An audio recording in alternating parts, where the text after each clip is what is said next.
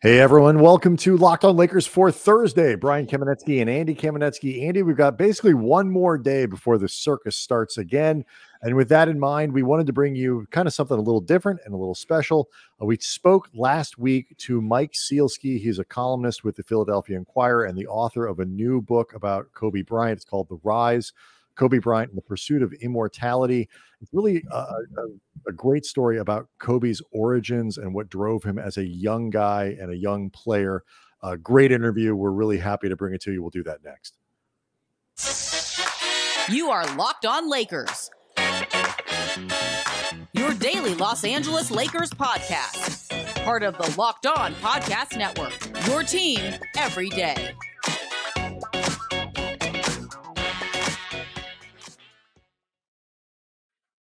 Thanks to everybody for making Locked on Lakers your first listen of every day, Monday through Friday. We get this thing up early for you as wherever you get your podcasts, however you get your podcasts. And so we appreciate you tuning in.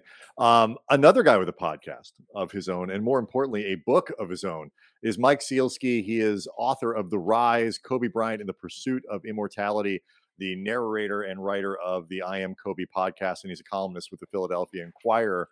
And he has been kind enough to give us some time to talk about the book. Mike, thanks for coming on. We really appreciate it.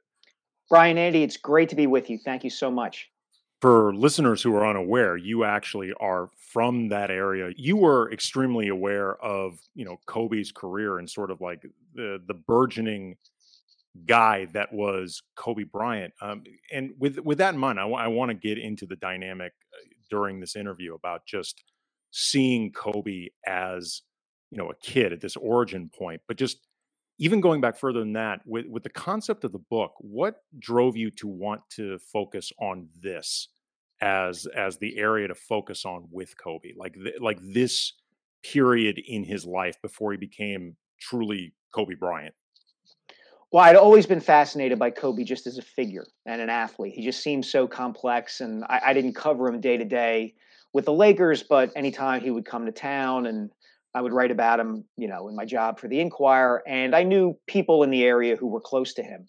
And this was the story about Kobe that I could tell. It was a story that I knew, that I grew up immersed in, and that in my work environment, I had been very, very familiar with. I was an undergraduate, for instance, at LaSalle University in Philadelphia when Joe Bryant was the assistant men's basketball coach there. So, you know, as a college student, I was in this kind of anticipatory mode of Kobe, like maybe he'll come to LaSalle and, you know, resurrect our basketball program. And that, you know, turns out to be a thread in the book a little bit too. And I just thought, you know, I wanted to do the elevator pitch I came up with for the book was I wanted to do Batman Begins for the Black Mamba. I wanted to show how this figure who had taken on such a seminal place in our culture and the way we looked at sports had become the man and the figure that he became. And I thought that if I could tell that story of his early years, you know, what it was like in his high school career, what it was like growing up in his family, why he decided to skip college and jump to the NBA, all of those things, the good, the bad, the complex, I could cover all those aspects of his life in this one period in his first 17 or 18 years by telling that story. And so it was the story I knew best. It was a story I could tell. I had access to the people and the material, research material involved. And I thought, let me give this a shot. And that's really, it's interesting too, just the idea of Kobe's origin story and part of that mythology. Like you said, the Batman Begins version of this. Kobe is so much of what Kobe became was centered in mythology. That's exactly where I was going. Kobe was, I think, both fascinated by and also a manipulator of mythology. And that was something that, you know, Brian and I saw all the time in our period covering him. Like, you know, he was hyper aware of his own mythology and his own legend. And he was not above manipulating it, you know, for his own needs. And frankly, he was brilliant at it. Yeah. I was just going to say, Andy, what's interesting about that is and I get into this in the book, in his 10th grade year, he takes an honors English class with a teacher named Jeannie Mastriano, who becomes kind of his academic and intellectual mentor in a lot of ways. And the entire basis of that class was the hero's journey. And, you know, In that class, Kobe reads the Iliad and the Odyssey, and Mastriano shows the Star Wars trilogy in class so that she can draw parallels between, you know, Odysseus and Luke Skywalker. And Kobe completely saw himself on that same kind of track. And it's just, it's perfect to hear you describe him that way later in his life, because he felt that way as a sophomore in high school. How much was kind of young Kobe? I mean, you talk about that sort of awareness. How much was he conscious of sort of creating a future, creating an identity, creating something? Because, you know, there's so much that in going through the book where you like recognize aspects of Kobe that we would recognize as we covered him and watched him play. But also, you know, it is different when he's a 15-year-old kid, a 16-year-old kid, doing, you know, 15 and 16-year-old kids stuff. Yeah, I think there's a lot of that, Brian. I think he was very aware of it. You know, when you hear an anecdote about him driving around with a friend of his who's a couple of years older in college, and they're going to playgrounds and courts in and around the city of Philadelphia, and Kobe's shooting and the friend is screaming at him at Kobe's behest, "You're soft. You go to a white school. You couldn't play in the Philly Public League. You're not black enough." Because Kobe wants to kind of emotionally gird himself for what he's hearing and what he's going to hear both throughout his high school career and into the NBA. You know, when Lower Merion plays at a tournament his senior year in Myrtle Beach, and thousands of people are in the Myrtle Beach Convention Center for these games, and hundreds of them are lining up for his autograph, and he's saying, "Hey, this is what I've got to do. I got to get used to this. I'm going to be a basketball superstar." You know, time after time after time, I kept uncovering these anecdotes that show just how aware he was of who he was at that time. And more importantly, to your point, guys, who he was going to be, who he saw himself becoming. He was incredibly aware of it at an early age. One of his friends said, or might even have been Sonny Vaccaro, the sneaker mogul, saying, you know, Kobe was always one step ahead of everybody. And certainly when it came to his image and how he saw himself and how he thought others would see him, that was very much on his mind. Andy and I are kind of fascinated too about this concept, and you kind of alluded to it, of Kobe as an other, and aware that he didn't quite fit in. And I think that counts for Philly. It counts up for growing up in Italy. There's so many different ways in which this is impactful. So we want to kind of explore a little bit of that, and we'll do that next. Locked on Lakers brought to you by BetOnline. Football may be over for the season, but basketball is in full swing for both pro and college hoops. For all the latest odds, totals, player performance props, to where the next fired coach is going to land, BetOnline is your number one spot for all your sports betting needs. BetOnline remains the best spot for all your sports scores, podcasts, and news this season. And it's not just basketball. BetOnline is your source for hockey, boxing, and UFC odds and information. So head to the website today, use your mobile device, sign up today, learn about all the trends and action. BetOnline, where the games start. You know, you mentioned, Mike, the fact that like he didn't quite fit in. The school he went into, you know, Lower Merion, was a rich kid's school. It was, you know, and all of these other aspects of Kobe's upbringing. He, you know, not being, you know, not growing up there, you know, having so much in Italy. Two questions I guess I have here is, you know, what were some of the other ways that impacted, do you think, the way he attacked basketball and attacked that kind of persona that he wanted to create?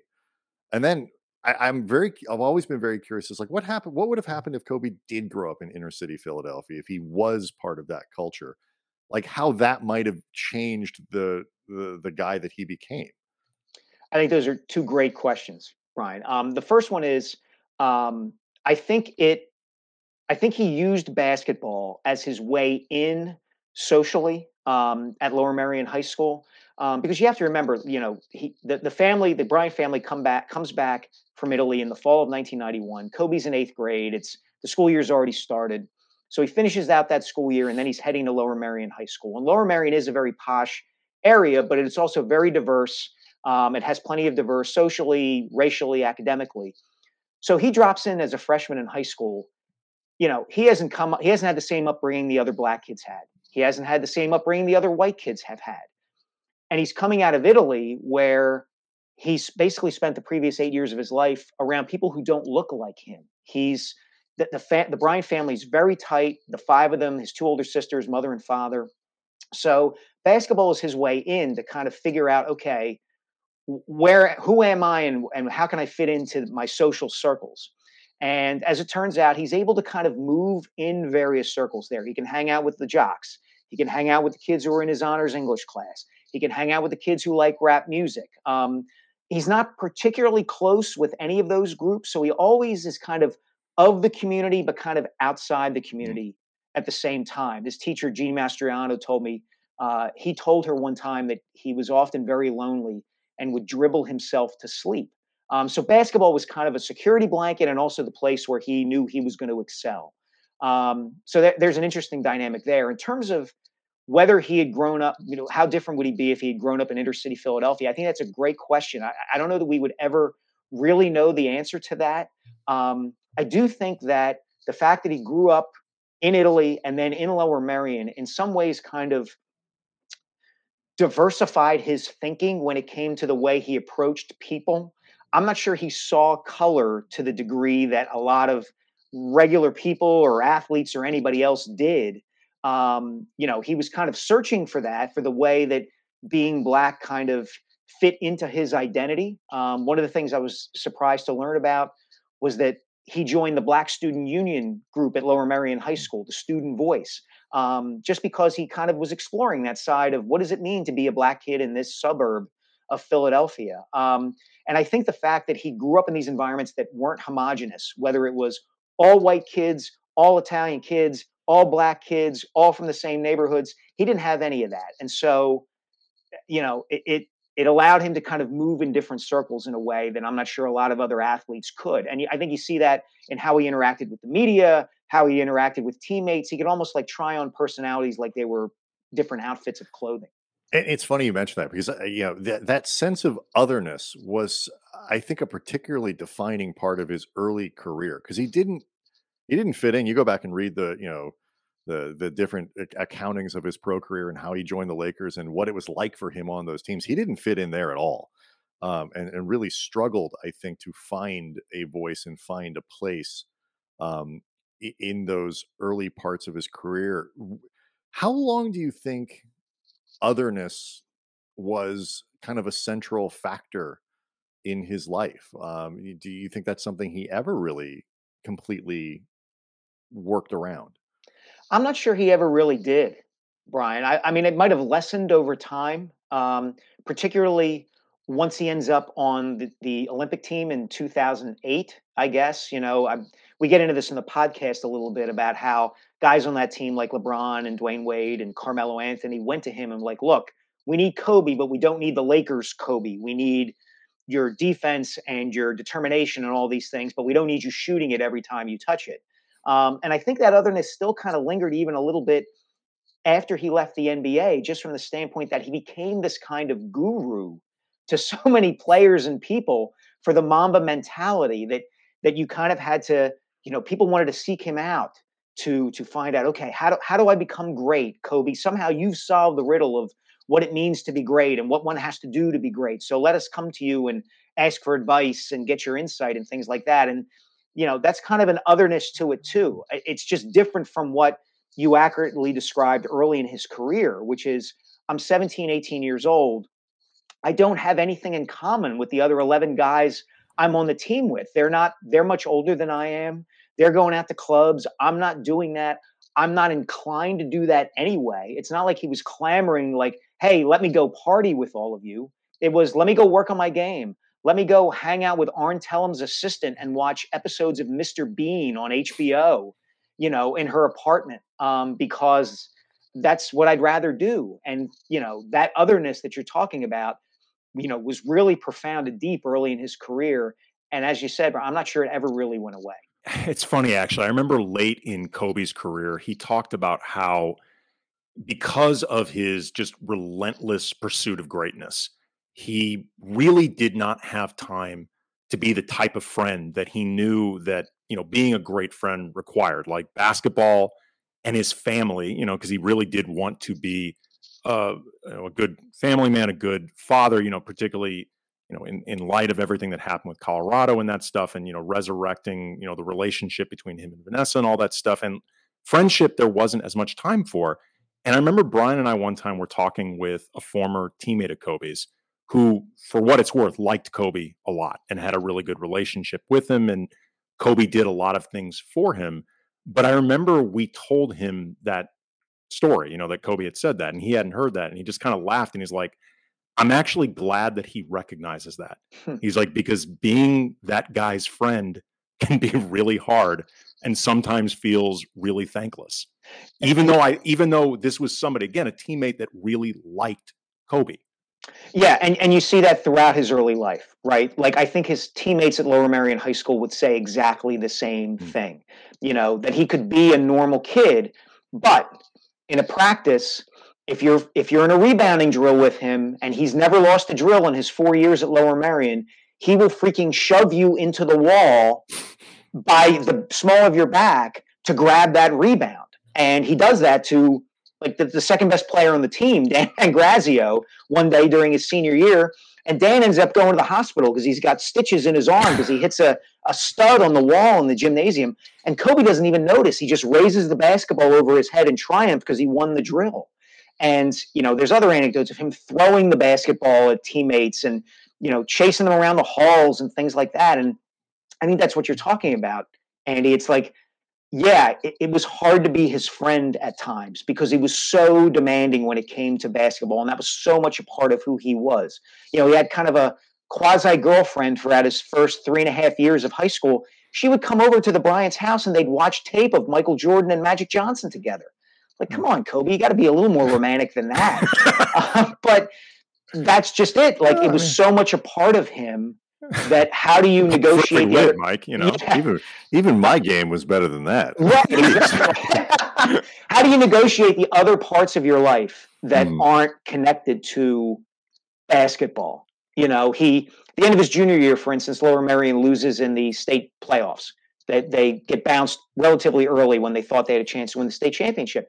And Kobe breaks down in the locker room after the game. And, you know, I couldn't help but hear that anecdote and think it's because he's at 16 and all he sees himself as, I'm supposed to be, and I expect myself to be the best player in the state. If I'm not that, if my team loses, what am I at age 16? And he's still got a lot of growing to do to figure out exactly who he is. I want to make sure we explore a little bit, because you get into a lot in the book, like the infrastructure that kind of grew up around Kobe when he was in high school. It's sort of the circus that became, because it feels like from another time and kind of is. I mean, the 1990s were a long time ago. So yeah, but before that, you know, you kind of alluded to his family. So much of what we think about with Kobe and his family is defined by conflict. The falling out with his parents and the issue over memorabilia and all these other things that what was his relationship like, and how important was his family in forming the guy he was when he was in high school? It was very important. I mean, the Bryants were incredibly close. One of his friends described them as the royal family of Lower Merion, that they kind of came in and commanded this instant respect. You know, as I said, his mother kind of ran the household, made sure that her kids were achievers academically, you know, were unfailingly polite, were friendly to everybody. Joe comes in and is the JV boys basketball coach, and he's, you know, a great guy. Everybody loves him. You know, I know the writer Chris Ballard from Sports Illustrated once described him as, Joe's the kind of guy who's got 2 minutes for everybody and 2 hours for nobody. And that's, you know, that kind of gets to the heart of who he was, you know, as a person. And I think for Kobe admired Joe incredibly, you know, just worshiped him in some ways, but I think also saw him as a cautionary tale when it came to basketball, because Joe's pro career did not go the way that he thought it should have gone. You know, in some ways he was kind of ahead of his time as a player, 6'9", able to run and shoot and dribble and do all these things that a player who was 6'9" in the 1970s and 80s generally wasn't permitted to do until Magic Johnson came along. And he's also a bit of a flake. He's kind of a ne'er-do-well. He's kind of the guy who misses the team bus to practice and things like that. And Kobe would hear him talk about his career in the NBA and I should have been better. I should have done this. He was bitter about it. And I think Kobe took that in and said, I'm not going to be that. I'm going to redeem the Bryant family name when it comes to basketball. And they were an incredibly close unit, you know, through their experiences in Italy, through, you know, living in the Lower Merion community and being part of that community and the status they had within that community and the respect, the genuine respect and love that people had for them. And I think that's what makes the fracturing of the family that you guys referenced so heartbreaking, you know, and just so hard for people to understand. I can't think of another way of putting this other than Kobe throughout his life could be really abrupt in some ways. And I mean that in like a deep sense. I don't mean that in just like, he would just say something and be abrupt because he would do that too. But it was almost a sense of like, he could push you out or cut you off from his life. Yeah. Depending on the stage that he was in and moving toward. Right. Oh, yeah. Like one of the fascinating things to me about researching and reporting the book was how all his friends from high school really still saw him as the kid they sat next to in class or the kid they rode with on the team bus to these various games. And part of that was because so many of them didn't keep in close contact with him as he moved on. Now, part of that is natural. You know, you become a basketball superstar, you're going to leave people behind. But he, in some ways, could really leave people behind. And I think he did that with his parents to a great degree, too. One of his friends said Kobe wanted to do everything young. He wanted to make the NBA young. He wanted to get married young. He wanted to start a family young. And I think when you think that way, you're going to just leave people behind because you're constantly looking to the next stage of your life. And you're doing the calculation in your head and in your heart. Do these people, should they continue with me to this next stage? And if they don't, they don't. So I want to get a little bit more into that, like sort of what it was like to be around Kobe and what the that circus was like, because it just, like I said, feels like it's from another era, and kind of is. And so we'll talk about it next. Locked on Lakers brought to you by RockAuto.com. With the ever-increasing numbers of makes and models out there, it is impossible to stock all the parts you would need in a traditional chain storefront. And why would you spend 30%, 50%, 100% more for the exact same auto parts at a chain store or new car dealership anyway, dummy? You can get it for far less at RockAuto.com. For example, Honda Odyssey fuel pump, $353 from a chain store, only $216 from Rock Auto. RockAuto.com is a family business serving auto part customers online for 20 years. So whether it's for your classic or your daily driver, get everything you need in a few easy clicks delivered directly to your door. Go to RockAuto.com right now. See all the parts available for your car or truck. Write Locked On in the How Did You Hear About Us box so they know we sent you. Amazing selection, reliably low prices, all the parts your car will ever need. RockAuto.com. All right, Mike. So, I mean, I thought some of the fascinating stuff in there was in the book, in The Rise, was kind of talked about the infrastructure that was built up around Kobe to deal with the attention, to deal with the media, to deal with all of that stuff that came with it. Can you kind of describe what it was like to be at Lower Merion with Kobe Bryant as a, you know, sophomore, junior, senior, and all the attention that came with it? Well, the irony of it, Brian, is that the attention really wasn't there until just before his senior year began. You know, for whatever reason, you would have thought back then that, you know, the son of a former NBA player being a terrific player in his own right at a suburban Philly high school would be a big story in the Philadelphia area. And it really wasn't until, you know, scuttlebutt started to pick up the summer before his senior year and then heading into his senior year at Lower Merion. But Greg Downer, his coach at Lower Merion, kind of anticipates what's ahead.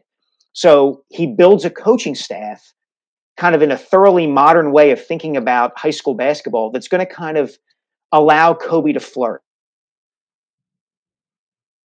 So he's got one assistant coach who's the defensive guru, Mike Egan. He's going to, you know, here's what we're doing on defense. He's got his older brother, Drew Downer, who's kind of the team psychologist. He's the guy that the players can put their shoulders on and talk to, and Kobe looks at him as a big brother.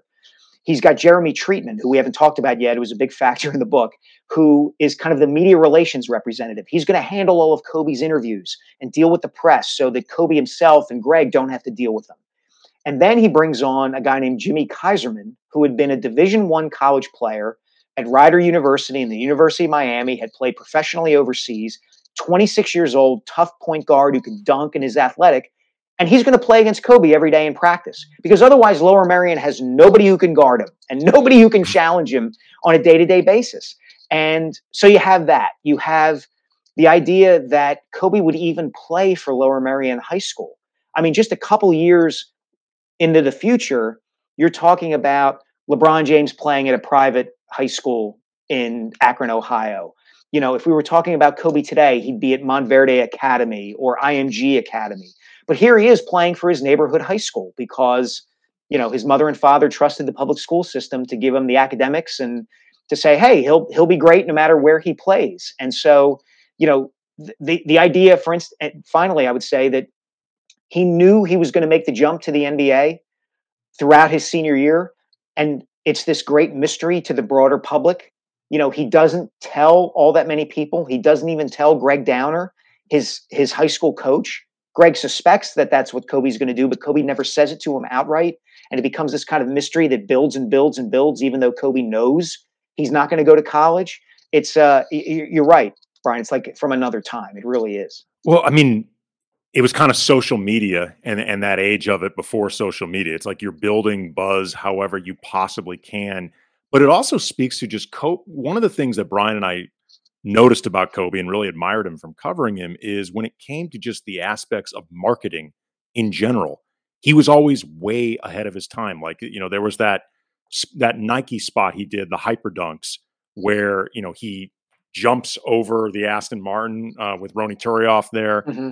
And, you know, it was a really clever, fun commercial that we had to talk down our readers who, I'm not joking, a lot of them thought that Kobe actually jumped over a car and they were worried that he risked his career, and we tried to reassure them. I believe he'd do that. Like, how can that be allowed in his contract that he can jump over? Guys, trust us. We know how this works. We spoke with Ronny. Like, there was never a car there. He did not jump over. Car. But the thing though about that spot though that is most remarkable that I think gets forgotten is it was a viral ad. Like this was something that was being done for the internet as opposed to TV commercials. And that wasn't really done at the time, you know, mm-hmm. Like the idea of something being seen as much on YouTube as anything else. And that was, I think, Kobe, you know, always looking ahead and I think understanding the idea of marketing in general and perception and how can I be ahead of these trends? And you can really see the origin of it there with how he handled that jump. Yeah. Look at the press conference he holds when he makes the announcement. It's LeBron's press conference that you saw like 5 years later or whatever. Exactly. LeBron rips him off with the line about, I'm going to take my talent too, you know, and Kobe is very cognizant, for instance, about, I'm going to wear this particular suit, you know, that a friend of the family has purchased for him. And I'm going to wear these black oval sunglasses on my head. Mm-hmm. And you watch him in that moment. It's not a nervous kid who's kind of fidgeting with a piece of paper or notes. He is supremely confident. He plays to that crowd in that gymnasium at Lower Merion that day, you know, and I've decided to, and he pauses and mm-hmm. there's a murmur in the crowd and he kind of pretends that he's thinking about it. It's like he's a talk show host or an actor.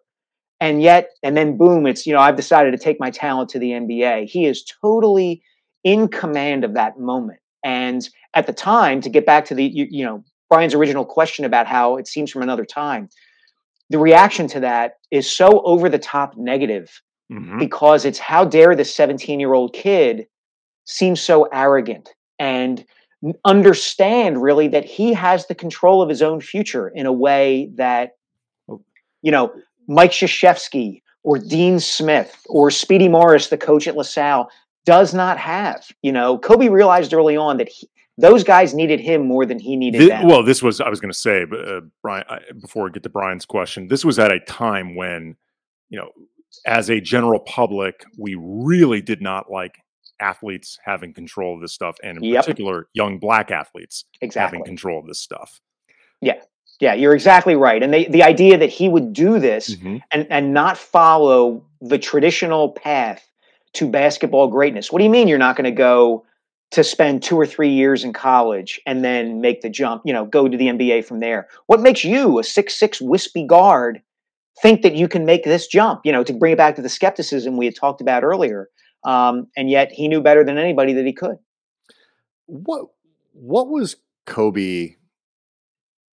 How was he popular? Like, did people like him in Philly? Because the reason I ask is because so much of his career was this sort of evolution of, you know, people, when the Shaq Kobe thing happened, you know, for a long time, you know, Kobe was, you know, the punky kid and whatever, but, and people kind of remember Shaq as like happy and all these other things. And like the guy everybody in LA loved, but there was a stretch of time where Shaq was the bad guy. And Kobe was the good guy in LA, and Sprite commercials, the Sprite commercials, and all this. And then Colorado happens, but you know, went through a stage where he was wildly unpopular and leaned into that, the black hat, and all these other things. And then as his career grew on, it's almost like a Jimmy Connors effect, where the guy that everybody hates kind of softens in his old age. You start to root for him because the context around him changes. What was it like in high school? Was he like beloved by people? Was he, you know, that dynamic of it is really fascinating to me. Yeah. I think within the Lower Merion community, I think he was a point of pride for that entire community, especially because basketball had not been top of mind in that community for a long, long time. You know, as we've talked about, you know, generally pretty tony, you know, fairly wealthy. Lacrosse and soccer are going to be the sports with all the requisite stereotypes that come with them. And all of a sudden he opens up, and I get into this in the book, kind of the history of the community, some of the racial tension there.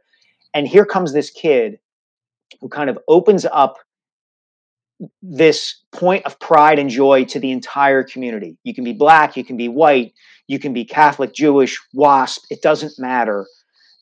You are now have the Lower Merion basketball team and the best high school player in the country as reasons to go to the gym on a Tuesday or a Friday night. And everybody feels good about it. And he carried himself in such a way that he was polite. He was so smart. He got good grades, that within the Lower Merion community itself, revered, and still people still look at him that way all these years later. I think within the broader Delaware Valley, that's where it gets thorny, because he was not from Philadelphia strictly. He was from just outside it. And Philadelphia is so parochial and so like, if you're from Philly, you should be proud that you're from Philly. And Kobe wasn't proud of being from Philly in the way most people around here are. Like I said earlier, he kind of thought himself like beyond it. He wanted to play for the Lakers when he was young.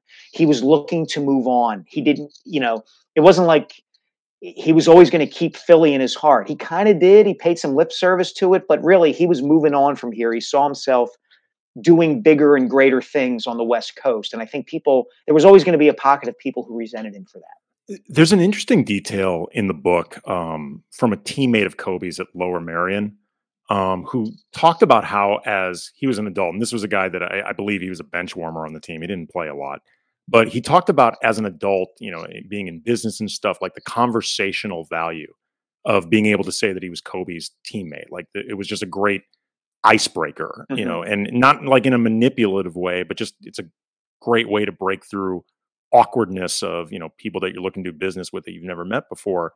In talking with teammates of his from high school, how have you found that they've processed both the experience of having played with Kobe, but also his death? Because as we talked about before, nobody really stayed in touch with him. So it's not like they had these lifelong friendships with Kobe, but they had these lifelong memories. And in some ways, this experience that came to define them. Yeah, they feel like parts of their past are gone. That's what it comes down to. Because they didn't, I think, you know, to your point, Andy, because of the way Kobe carried himself almost exclusively in public and certainly behind the scenes as well, with that, I am always striving, I am the guy who will tell you how to be great. I have shown you how to be great throughout my whole life. There's this fascination and curiosity about him. Well, what is he like behind closed doors? You know, what is he like on the team plane or in, you know, interacting with his teammates behind the scenes? There's a hunger. There was always a hunger to find out what was he really like. Well, everybody at Lower Merion saw what he was really like as a teenager, and that's how they remember him. You know, there's a scene in the book where one of his teammates describes to me how Kobe would get nervous when the team bus would go over a bridge or a body of water. He would white knuckle the seat. And that's what that teammate thinks of. He doesn't see, you know, the guy dunking on Keith Van Horn in the 2002 finals or beating the Celtics in game 7 of 2010.